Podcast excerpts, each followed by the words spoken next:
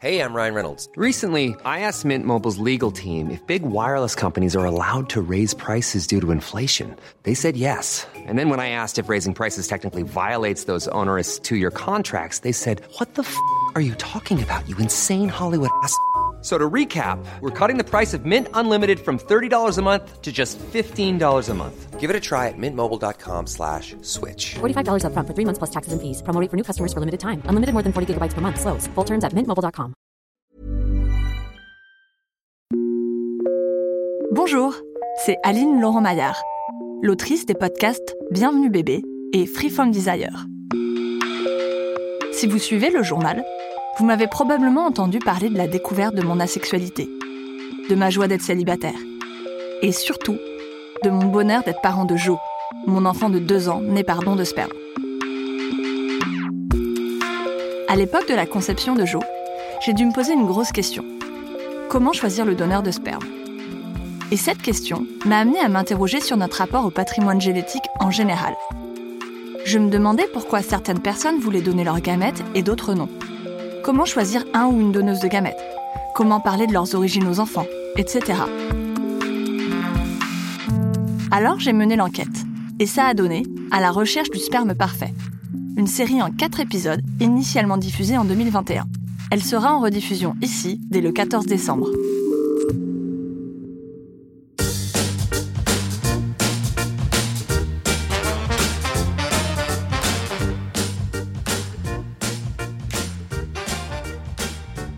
J'ai bien avancé dans ma recherche de sperme parfait. J'ai fait un tour sur les banques de sperme danoises. J'ai demandé à des inconnus plutôt mignons euh, dans la rue. J'ai même demandé à Xavier Dolan. Maintenant, la dernière option qui me reste, c'est de demander à un ami.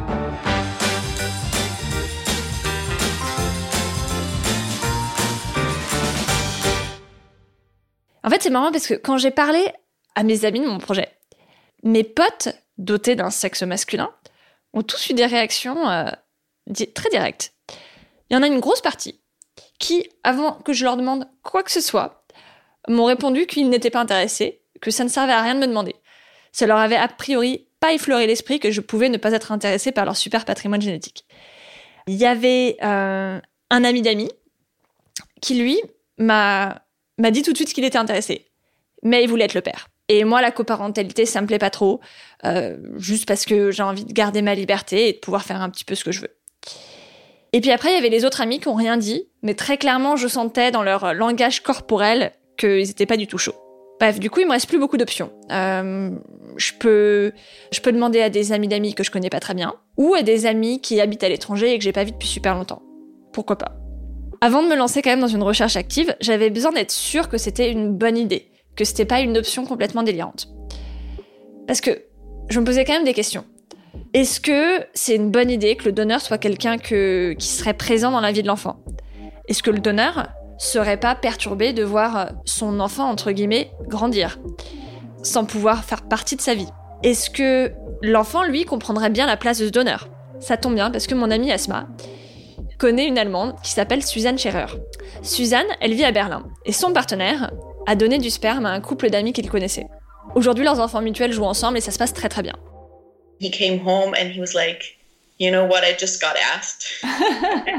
Il est rentré à la maison un jour et il m'a dit Tu sais ce que ces deux femmes viennent de me demander?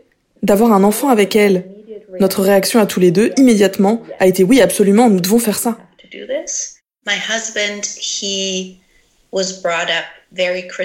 Mon mari a été élevé dans une famille très chrétienne et c'était d'ailleurs une des raisons pour lui de le faire, ce qui est assez intéressant en soi. Parce que aider les autres, c'est très important dans sa famille.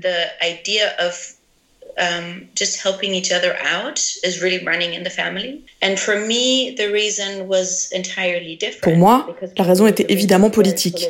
Être dans une relation hétérosexuelle et ne pas avoir à penser à ça, c'est un privilège.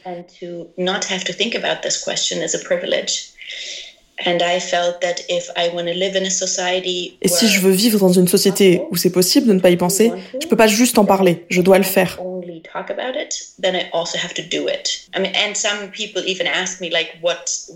Les gens me demandent en quoi la décision me regarde.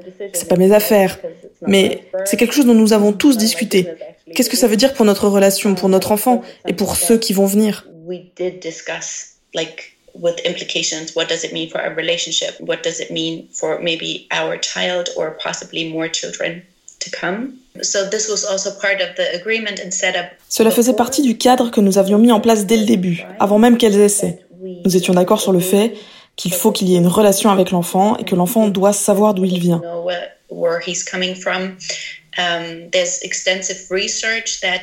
Il y a des études d'ailleurs qui montrent que plus on en sait sur son donneur, mieux c'est pour l'enfant. the more Garder des informations peut lui nuire. So really withholding the information of where you're coming from can be super harmful to children. Les deux couples ont pris le temps de se connaître. Un an et demi après avoir euh, abordé le sujet, les inséminations ont commencé. Et puis un jour, le bébé était là. He was really detached, but then when this picture showed up, Au début, mon mari était très détaché, mais quand la photo est apparue sur nos téléphones, c'était évident que le petit était son enfant. Il a vu les photos, il était complètement surpris. the Il voulait leur donner de l'espace pour qu'ils se construisent comme famille. Il comprenait la mère non biologique qui avait vécu l'aventure de loin. biological mother who had kind of been on the side of this whole journey um, and he felt that she needed to have the space to form a relationship to the Elle avait besoin de créer une relation avec l'enfant en premier, avant qu'il le rencontre. Du coup, la première année, on ne les a pas vus, pour garantir qu'ils créent un lien fort entre eux. Um, not really being able to anticipate what it means for him emotionally or for the kid emotionally. So for the first year, um, we didn't really see them. I think the first time that we met them was when he was nine months old. To really guarantee and give them the space that they had created a bond already. Ça a laissé du temps à Suzanne pour bien expliquer la situation à ses enfants. I was looking for material to kind of bring, especially my older Je cherchais un livre pour expliquer la situation à ma fille aînée et je n'ai rien trouvé. C'est pour ça que j'ai écrit une histoire moi-même. L'histoire a été tellement bien reçue que la plus grosse maison d'édition pour enfants en Allemagne l'a achetée. Um, but then the biggest German kids book, book publisher picked it up. So it's a book that is really leveling up the empathy. Le livre a pour ambition de faire monter l'empathie du lecteur ou de la lectrice, qu'il saisisse l'envie de ces deux mères qui essayent tout pour avoir un bébé, alors que rien ne fonctionne. Like wishing for this little tiny baby. Au fur et à mesure, leur désir d'enfant devient de plus en plus important. Alors, deux personnes arrivent dans l'histoire. Ces deux personnes ressemblent un peu à moi et à mon mari. Et elles voient leur tristesse et elles veulent les aider. And we see the sadness and we just want to help. We see each other regularly.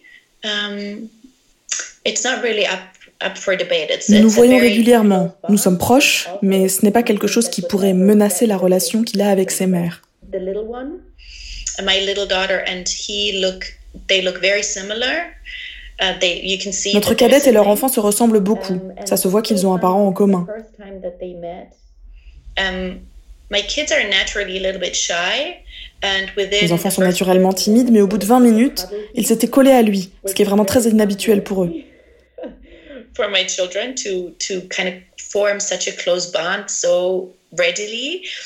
Um, and it's hard to tell if this was because Difficile de savoir si c'était parce qu'on leur avait expliqué la it. situation ou pas. L'aîné, lui, il dit qu'il a un demi-frère. La petite, elle a 4 ans, donc elle ne pense pas encore en ces termes. So if she talks about her family setup, she will say, "I have a half brother," and the little one, she's she's. On peut tous avoir une façon différente de décrire la situation, et toutes ces façons sont vraies. So I can have a different story than they have, and it's both true. La foi de Suzanne dans leur arrangement est hyper rassurante. because we communicated so openly all of the different um, Parce que nous avons communiqué ouvertement sur les rôles de chacun, les héritages, etc., j'ai du mal à croire qu'il puisse y avoir une grosse crise identitaire. Parce qu'il n'y a rien de caché à découvrir qui pourrait le surprendre.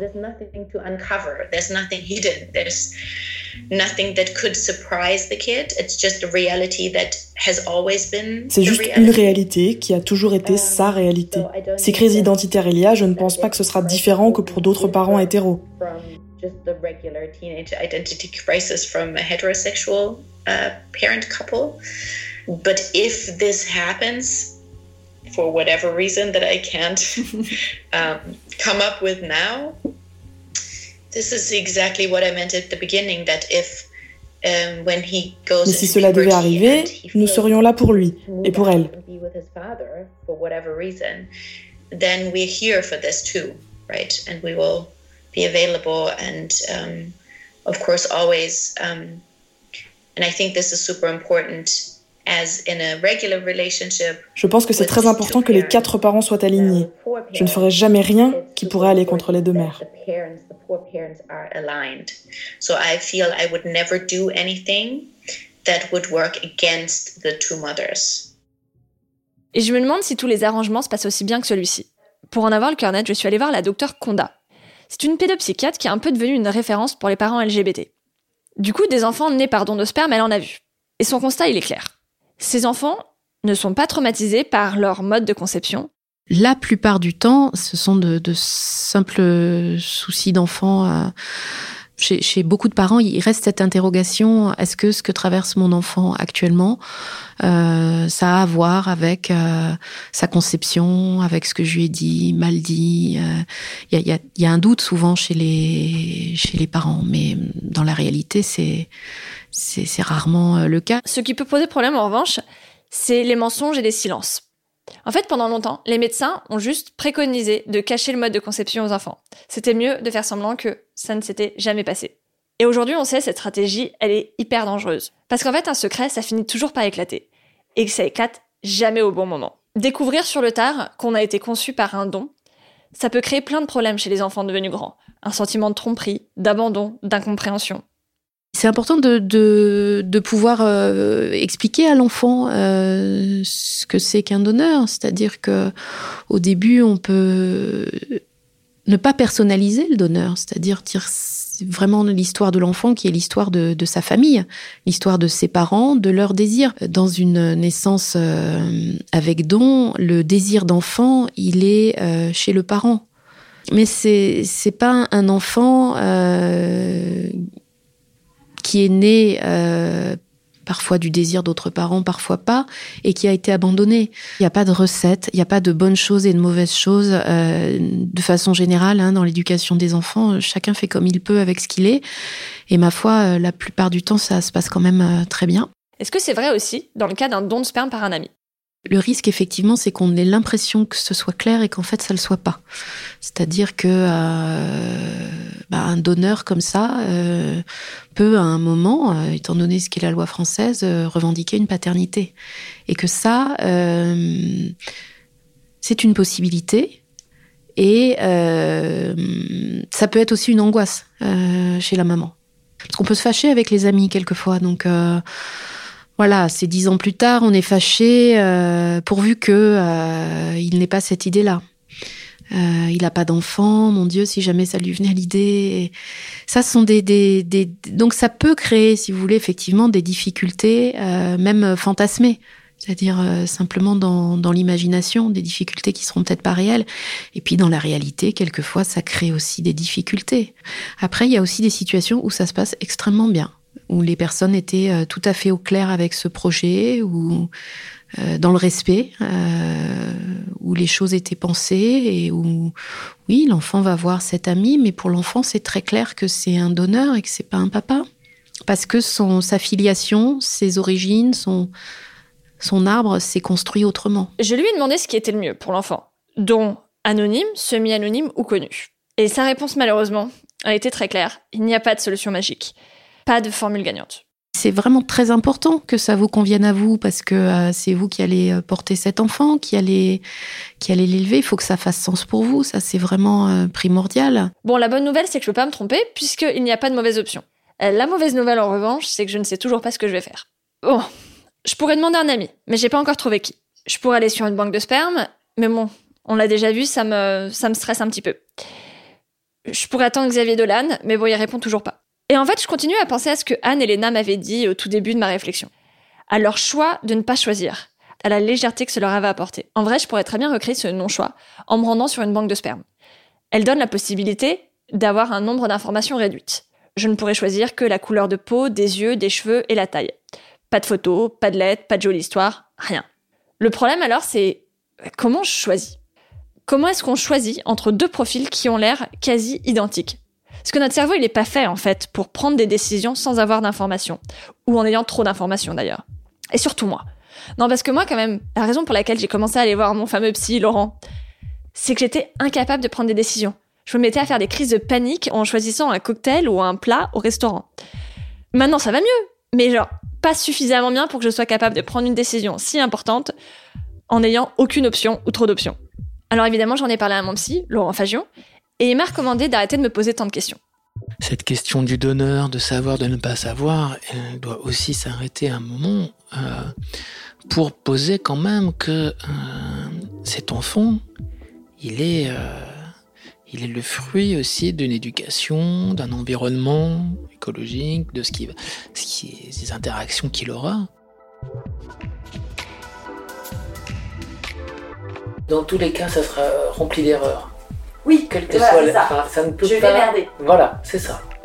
Ça ne veut pas dire qu'il faut l'attendre avec euh, envie, ça veut dire que ça va se passer comme ça. Et vous allez, l'enfant et toi, en faire de jolies choses.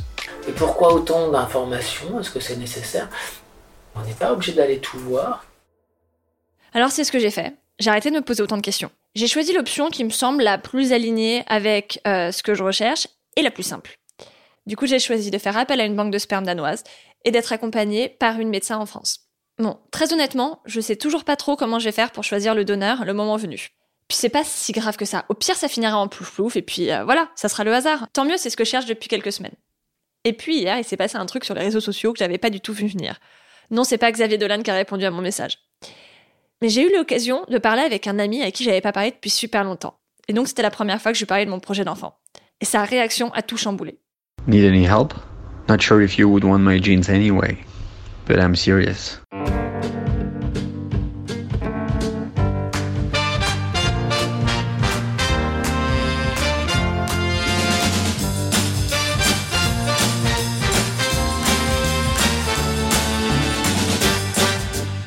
Me voilà de nouveau incapable de prendre une décision. Une chose est sûre en tout cas, c'est que le destin de mon enfant se joue quelque part à l'étranger. Peut-être dans les îles paradisiaques des Caraïbes, plus près d'ici au Danemark, un pays que j'aime beaucoup. Et ça déjà, je me dis que c'est quand même une belle histoire. Merci à Aline Maillard pour cette série réalisée par Vincent Hiver pour Programme B qui, comme vous le savez, est un podcast de Binge Audio préparé par Lauren Bess, un podcast que vous retrouvez tous les soirs de la semaine aux alentours de 18h. D'ailleurs, pour être sûr de manquer aucun de nos épisodes, le mieux c'est encore de s'abonner sur votre appli ou votre plateforme de podcast préférée. Pour nous parler, ça se passe sur Twitter, sur Facebook ou sur Instagram. Continuez de bien vous laver les mains, de respecter les gestes barrières et de rester chez vous si vous le pouvez bien sûr. Et à lundi pour un nouvel épisode.